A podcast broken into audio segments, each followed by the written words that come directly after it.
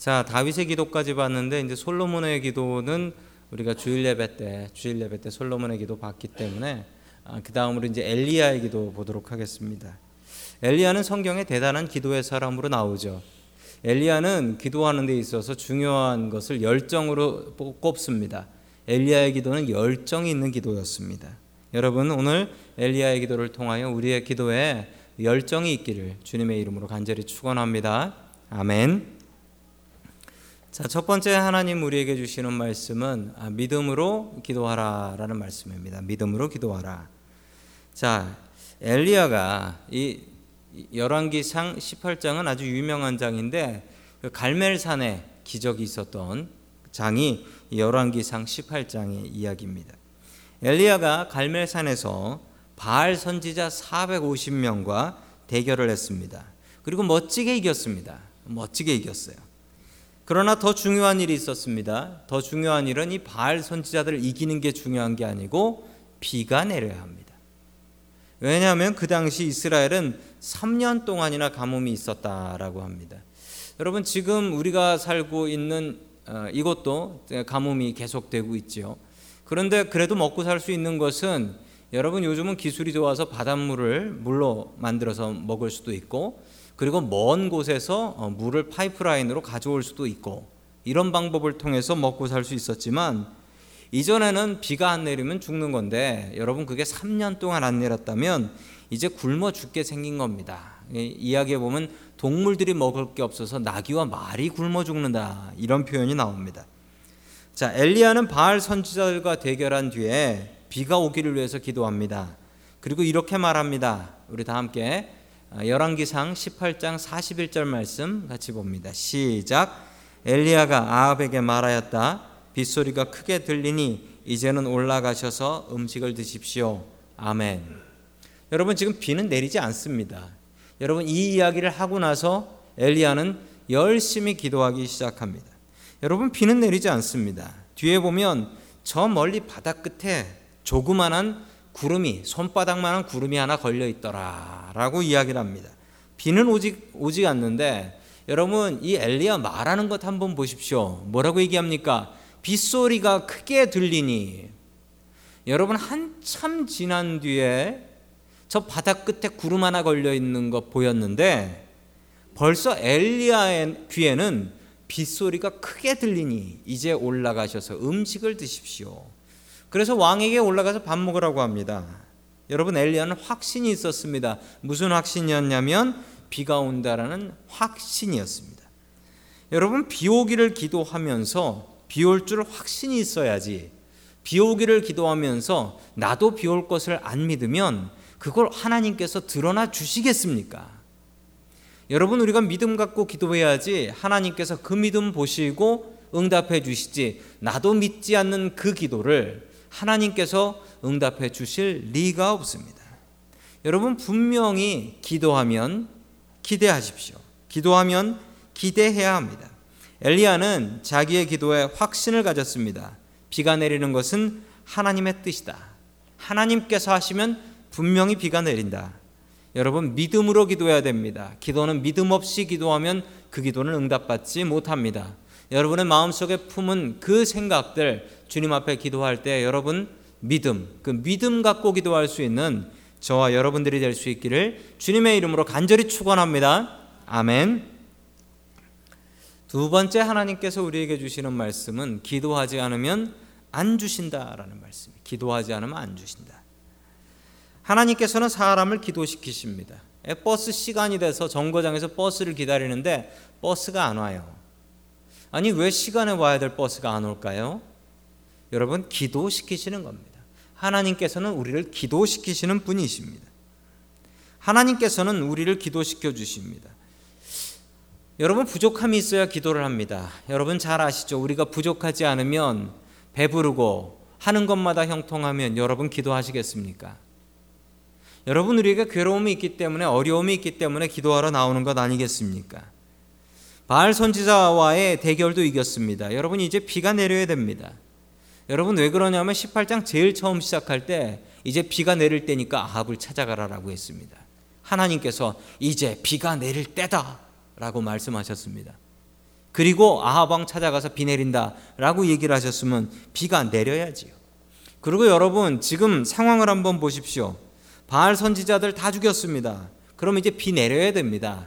이러고 비 안 내리면 이건 비도 못 내리는 신 되는 거예요. 누가요? 하나님이. 그럼 하나님 망신입니다. 그래야 아까 바알 선지자를 죽인 신이 하나님이시구나. 아, 비를 내리시는 분은 바알이 아니라 하나님이구나.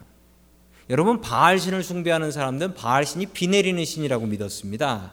바알 신은 비를 내리는 신이에요. 그런데 바알 신이 아니라 하나님께서 비 내리신다. 이걸 보여줘야 되는데 여러분 비가 쉽게 내리질 않습니다. 여러분 그 기도하는 모습 한번 보겠습니다. 열왕기상 18장 42절 같이 봅니다. 시작.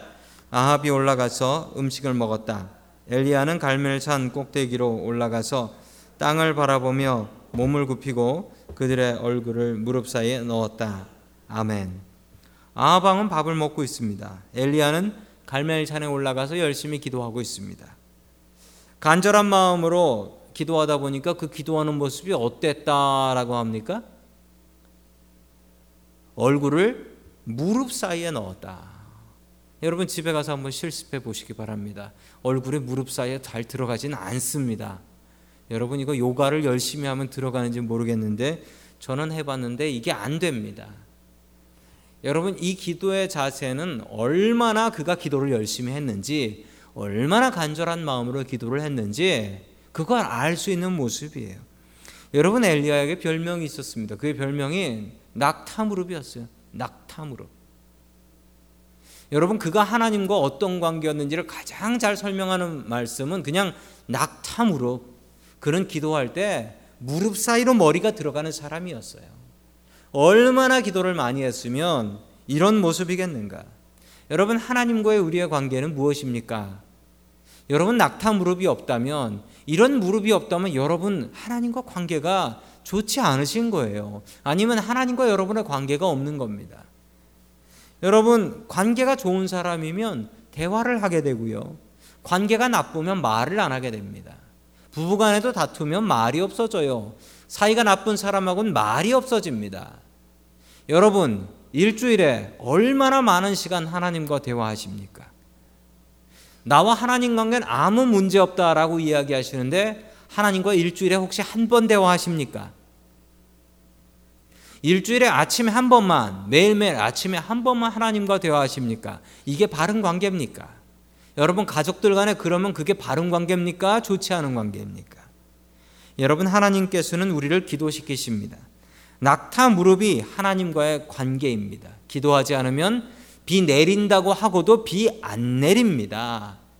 여러분 엘리야가 이렇게 열심히 기도하는 모습 보십시오. 여러분 기도해야 주십니다. 여러분 하나님께서 주셔야 될 것 안 주시는 이유는 단 하나 기도하라고 안 주시는 겁니다. 안 줘야지 기도하니까. 여러분 기도해야 받습니다. 여러분 당연한 것 기도함으로 받을 수 있는 저와 여러분 될 수 있기를 주님의 이름으로 간절히 축원합니다. 아멘. 마지막 세 번째 하나님께서 우리에게 주시는 말씀 기도하면 기다려라라는 말씀입니다. 기도하면 기다려라. 왕에게 밥을 먹이라고 했, 먹으라고 했습니다. 믿음으로 큰 소리 뻥뻥 쳤습니다. 제 귀에는 빗소리가 크게 들리나이다. 아니 비가 안 오는데 마른 하늘인데 그런데 엘리야는 큰 소리 쳤습니다. 기대했던 것입니다. 자, 기대하고 기다렸습니다. 우리 계속해서 43절 말씀 같이 봅니다. 시작. 그리고는 그의 시종에게 올라가서 바다 쪽을 살펴보라고 하였다. 시종은 올라가서 보고 와서 아무것도 는다고 말하였다. 엘리야가 다시 그의 시종에게 일곱 번을 그렇게 더 다녀오라고 하였다. 아멘. 바다 쪽은 어디를 얘기하냐면 그 서쪽을 얘기합니다. 왜냐하면 이스라엘에서 바다 쪽은 무조건 서쪽입니다. 왜냐하면 여러분 지도를 잘 생각해 보시면 이스라엘은 바다가 하나밖에 갈릴리는 건 호수고요. 바다는 지중해밖에 없거든요. 지중해는 서쪽이거든요. 여러분 서쪽에 바다가 있다. 여러분 맞죠? 우리가 사는 여기도 서쪽에 바다가 있죠. 여러분 비가 온다라고 할 때 여러분 일기예보를 보시면 비구름이 어디서 옵니까? 무조건 서쪽에서 옵니다. 한 번도 동쪽에서 온 적 없어요. 무조건 서쪽에서 와야지 비가 옵니다. 여러분 비 오는 거 보려면 서쪽 하늘 봐야 됩니다. 그쪽에서 구름 넘어오나 이거 보셔야지 비 오는 거 알 수 있습니다. 여러분 이스라엘도 마찬가지입니다. 무조건 서쪽 바다에서 왜냐하면 동쪽은 사막이거든요. 거기서 놀 게 없어요. 서쪽에서 바람 불고 서쪽에서 구름 와야지 비 오는 겁니다. 여러분 그런데 기도하는데 얼마나 기도하고 확인하고 그래요? 그 무릎에다가 머리 놓고 기도하는 그 고난이도 기도를 몇 번을 했다라고 합니까? 일곱 번 그렇게 더 다녀오고 열심히 기도하고 죽을 것 같이 기도하고 얘야 가서 비오나 확인해 봐라. 여러분 그 실패가 여섯 번 그리고 일곱 번째 손바닥만한 비구름 있습니다. 라고 뛰어옵니다. 여러분 왜 이렇게 기도시키시는 걸까요? 왜 이렇게 기다리게 하시는 걸까요? 여러분 만약에 바알, 바알 선지자들 다 때려 죽이고 나서 이기고 나서 그러고 비 내렸으면 사람들이 아마 하나님께서 내리셨다라고 생각할 수도 있겠지만 마침 비가 내리네. 여러분 사람들이 이런 생각 얼마나 많이 하는 줄 아세요? 기도하고 병 고쳐 졌는데 사람들 입에서 하는 말 나을 병이니까 나지 이런단 말입니다. 저 이런 얘기 무척 많이 듣습니다. 여러분 하나님께서 하셨다라는 확실한 증거입니다. 몇 번? 일곱 번. 일곱은 무슨 숫자? 하나님의 숫자. 하나님의 숫자. 엘리야의 마음속에 깊은 믿음을 주었습니다. 내릴 비가 그냥 내린 게 아니고 하나님께서 하셨다. 여러분 기도하면 지치지 마십시오.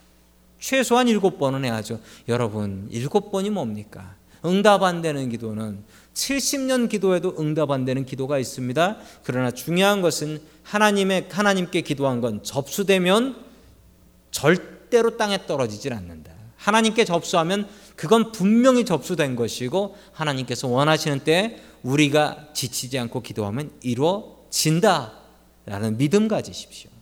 여러분 기도가 단 한 번에 다 이루어지면 여러분 이 자리에 믿음 없는 사람도 와서 기도합니다.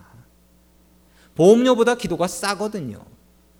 한 번에 이루어진다라고 하면 믿음으로 오지 않습니다. 혜택 보려고 오지. 여러분 일곱 번을 그 기도의 사람이 기도하고 나서 비가 내리기 시작합니다. 여러분 기도하면 지치지 마십시오. 응답된 줄로 알고 기다릴 줄 아는 믿음 갖고 살아갈 수 있기를 주님의 이름으로 간절히 축원합니다.